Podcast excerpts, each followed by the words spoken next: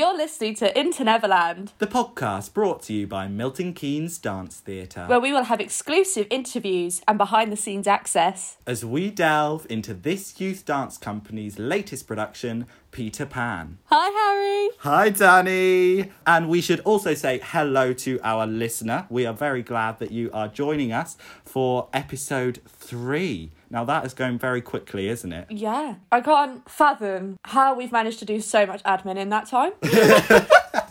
How many times we've plugged our little headphones into Zoom? Oh, yeah. How many times we've sat on immersive view? That's twice.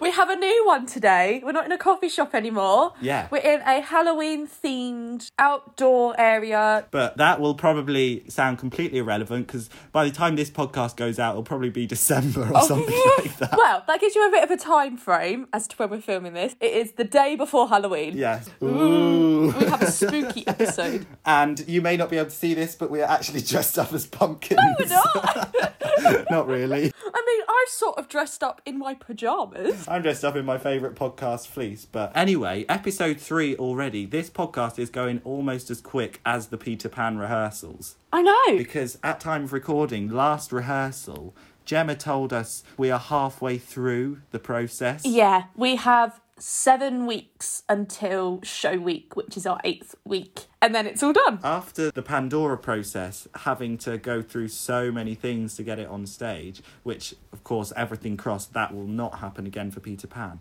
It just feels like it's gone in a flash of Tinkerbell fairy dust. I know. But something that's happened since our last recording is that Danielle has begun her transformation into Hook. I have. I dyed my hair. Uh huh. just to put it simply. Because Jamie, Charlie, who we interviewed last week, brown hair. Rose, who is the other hook, lovely dark brown hair as well. So it looked a bit odd that not only did Charlie grow up shorter, I was blonde as you like. So I just decided I'll take one for the team. I will dye my hair. This wasn't a problem until I brought it up. Nobody made her dye her hair. Nobody cared. That was the thing. When I walked in with my hair dyed for the first session, Harry and some of the cast didn't even recognise the fact that I dyed my hair. They went, You've got the waffle joggers on.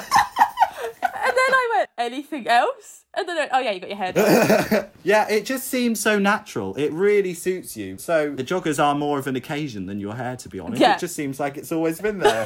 but I will say to the listeners out here if you do come to dance for MKDT, you do not have to dye your hair. no, that's only if you want to host the podcast. Remember, It is if you want to host the podcast because we have both dyed our hair for a role now. People can't say we're not committed, but anyway, I think we should get on to the guest we have this week. yes. I have so much pleasure introducing our next podcast guest, the lovely Fiona Cox. One of my favourite pictures in the world is a picture of us from Romeo and Juliet rehearsals. The three of us sat on two chairs, just huddled together. No, there's a brilliant one as well of you and Fiona making a cradle position and me in the centre just screaming. My first encounter with Fiona, no word of a lie, Owen just went, Fiona, push Danny over. yes, we love that bit. so Fiona played Mercutio, my sidekick at Benvolio in Romeo and Juliet, and our very first role was to push Danielle slash Killian to the ground in the street scene. Well, when this was choreographed, I was not yet Killian, so you were just beating up a child on the street. So Fiona played Mercutio in Romeo and Juliet, then came back for Pandora in the role of Athena, and for Peter Pan, she is not in a dancing role, but she has taken on the role of assisting the junior cast and being a huge helping hand with them in terms of choreography, supporting them, and generally being a lovely presence at rehearsal every week. Absolutely. We could talk for hours just about Fiona and how lovely she is without actually ever getting to talk to Fiona. But I'm sure the listener might get perhaps a little bit bored of that. So, shall we get into talking to Fiona. Absolutely. So we are now joined by our third guest of series three, and it is the one and only Fiona. Hello. Hi, it's so good to be here. I'm so excited. It's great to have you on the podcast. So, Fiona, we first met you a long time ago now, at the beginning of the Romeo and Juliet process. I would just be interested to know, first of all, before that, what was it that made you put your trust in this company that had had no productions before? You didn't know much about them, and you just took this leap of faith into coming to the first MKDT audition. Yeah, I'm telling you now, it was a leap of faith. I don't know though, it seemed like some sort of sign because I kept seeing it on Instagram repeatedly, and I don't know what Liv was up to with her little advertising mind. I just kept getting it, and I was like, Mum, can I go? And she was like, okay. Yeah. and I remember she dropped me in the car park and she was like, okay, if you get kidnapped, call the emergency services. I was like, I don't think they're going to kill me. well, we did end up killing you. By the end of Romeo and Juliet, in your role as Mercutio, you were I dead. know, right? I should have seen it coming. My mum was right. But are you glad you took that leap of faith? Because we're certainly glad you took that leap of faith. so glad because it's really different to what I've done before. And when I was in the audition, majority of the people had never ever met before, all from different places everywhere. Some not even in the county. So it was really fun to be thrown together. And weirdly enough, straight away, a sort of company feel was created. So that leap of faith was worth it. Yeah. Just going past the audition and that initial leap of faith, you obviously found out you'd got Mercutio. What was some of your like favourite early memories of that creation process or how that process built the environment we know now? The creation process was really fun because alongside choreographing little bits that we could add in ourselves and really becoming the character, we were able to find little similarities with other characters along the way and how some of our mannerisms were similar and we could work that in and we just had so much fun. And you mentioned playing Mercutio, and obviously Romeo and Juliet doesn't normally have Mercutio, it's Mercutio, the male version. So how was it for you to take on a character that had been typically the other gender and make it your own? It was very exciting, honestly, especially because there were little motifs, if you will, small movements that I did.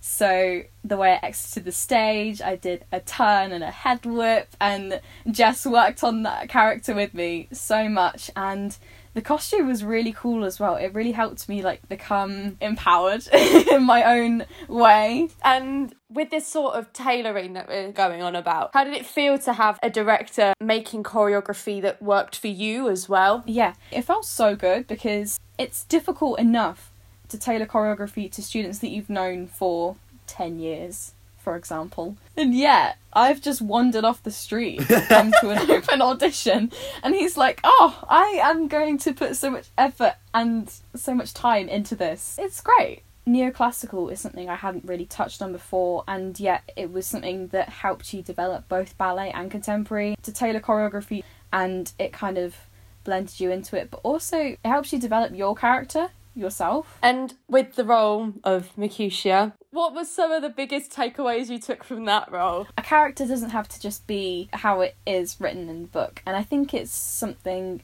MKDT is always put in, especially now with Peter Pan as well, how it's from a book called The Lost Boy instead of being the Disney version and that's the way it is. Instead of being Mercutio being a male, me having to slick back my hair and forget that I ever had any, you know, it doesn't have to be that way.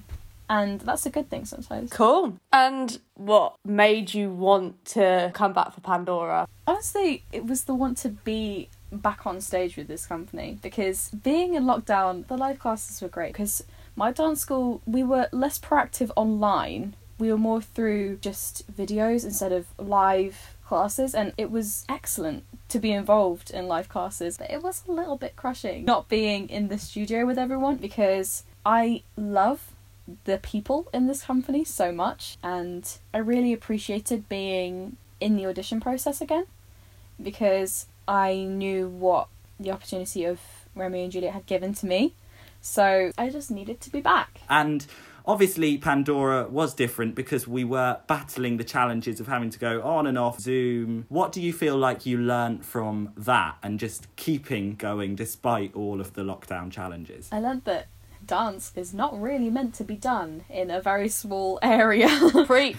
Seriously, it's meant to be projected to people. It's meant to be performed and showed, and especially pieces like what we do at MKDT.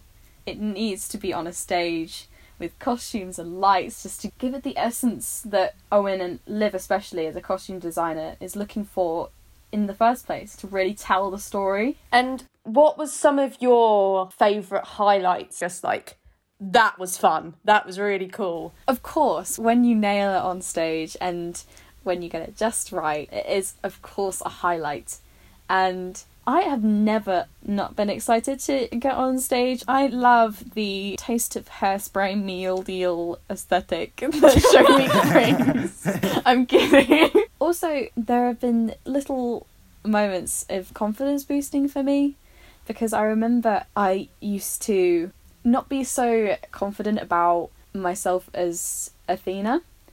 And Jess was someone who really helped with that because she was like, you and Georgia both portray different things, and you can do it and you can take it in your own way. And those moments are always a highlight because I'm quite optimistic when it comes to other people. I'm totally up to hype other people and give that enthusiasm, but it was nice that people gave some back and able to give me that encouragement as well. Absolutely. So you came back for Pandora and you played Athena in that show, but this time around for Peter Pan, you've taken on a little bit of a different role. So do you just want to explain to us and the listeners how you're involved with MKDT this time around? When it came to the auditions, I didn't know if I wanted to be a part of the performing side of the show and more of the backstage and helping with choreography and more things like that. So currently, I volunteer a good chunk of the Sunday with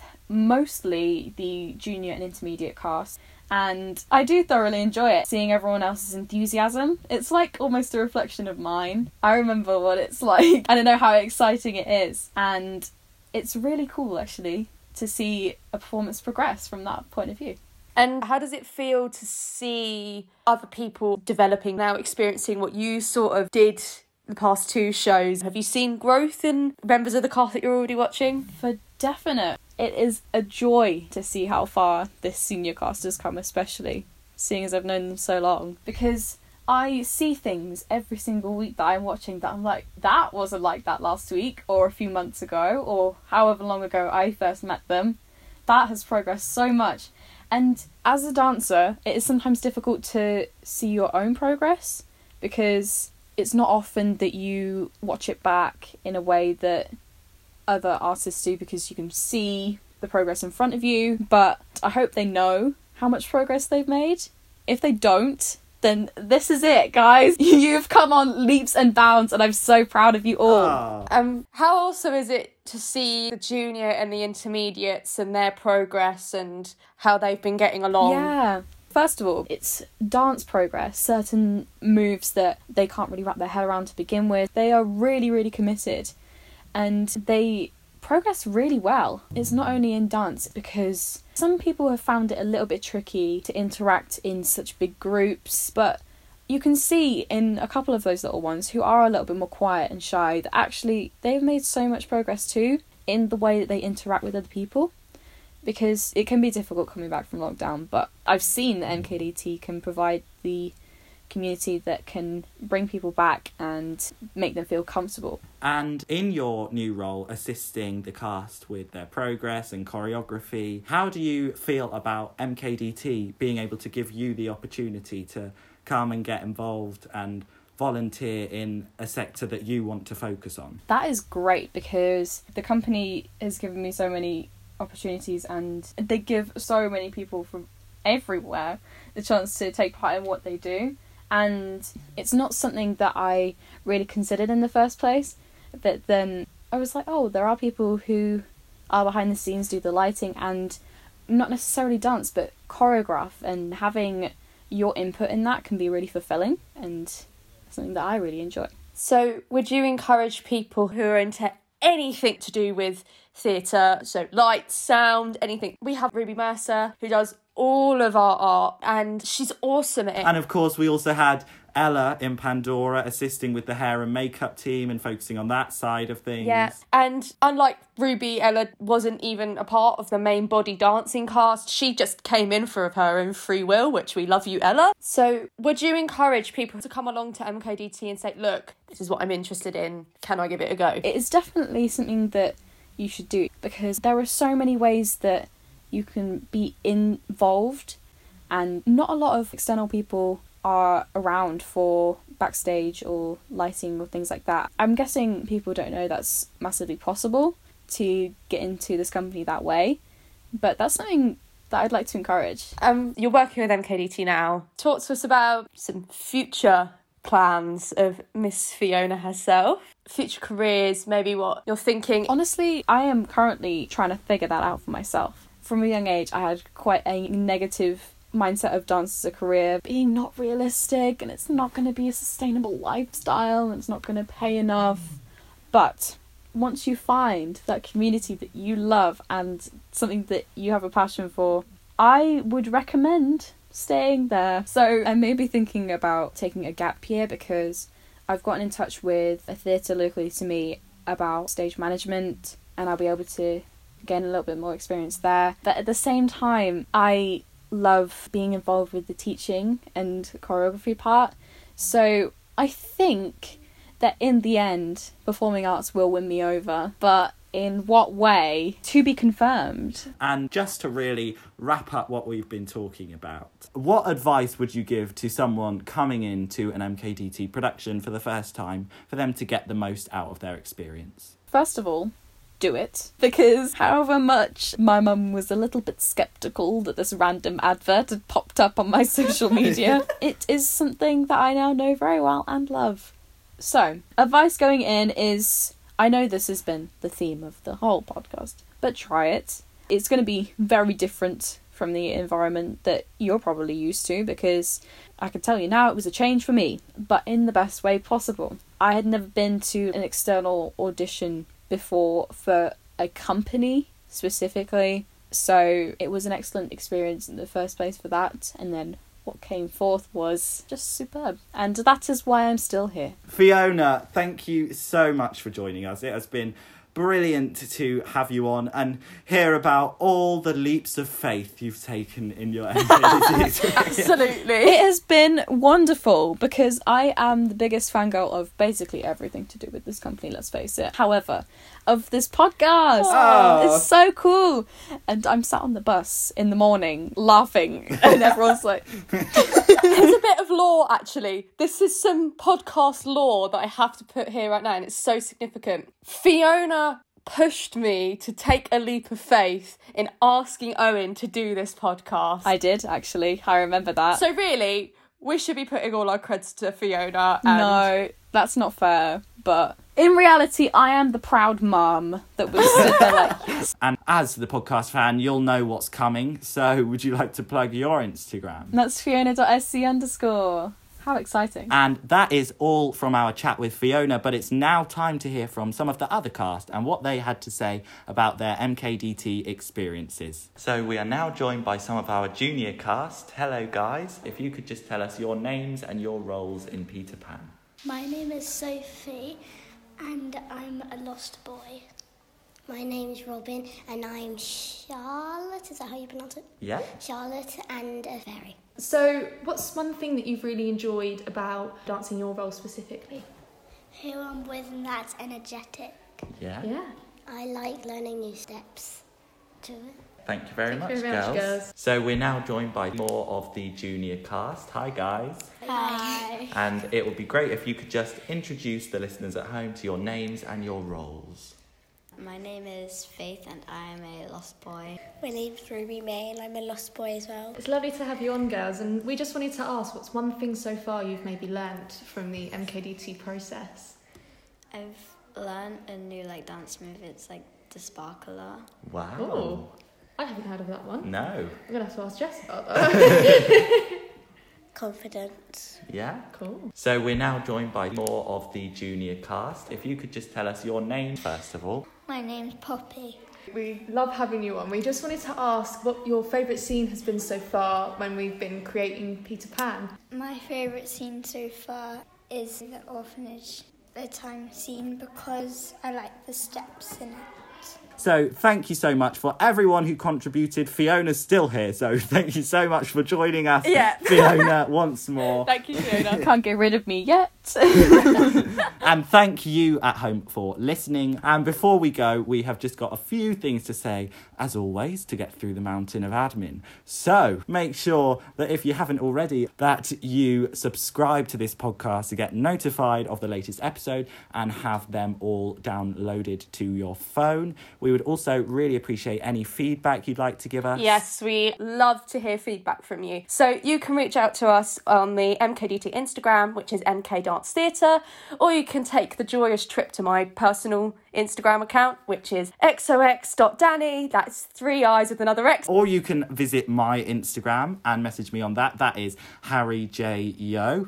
And also, one thing that you can do is buy your tickets. tickets. Buy, Buy your your tickets. tickets. for the Peter Pan shows, which are happening from the 14th to 16th of January. We would love to see as many of you there as possible. And we will be back very soon. And until then, Goodbye. bye.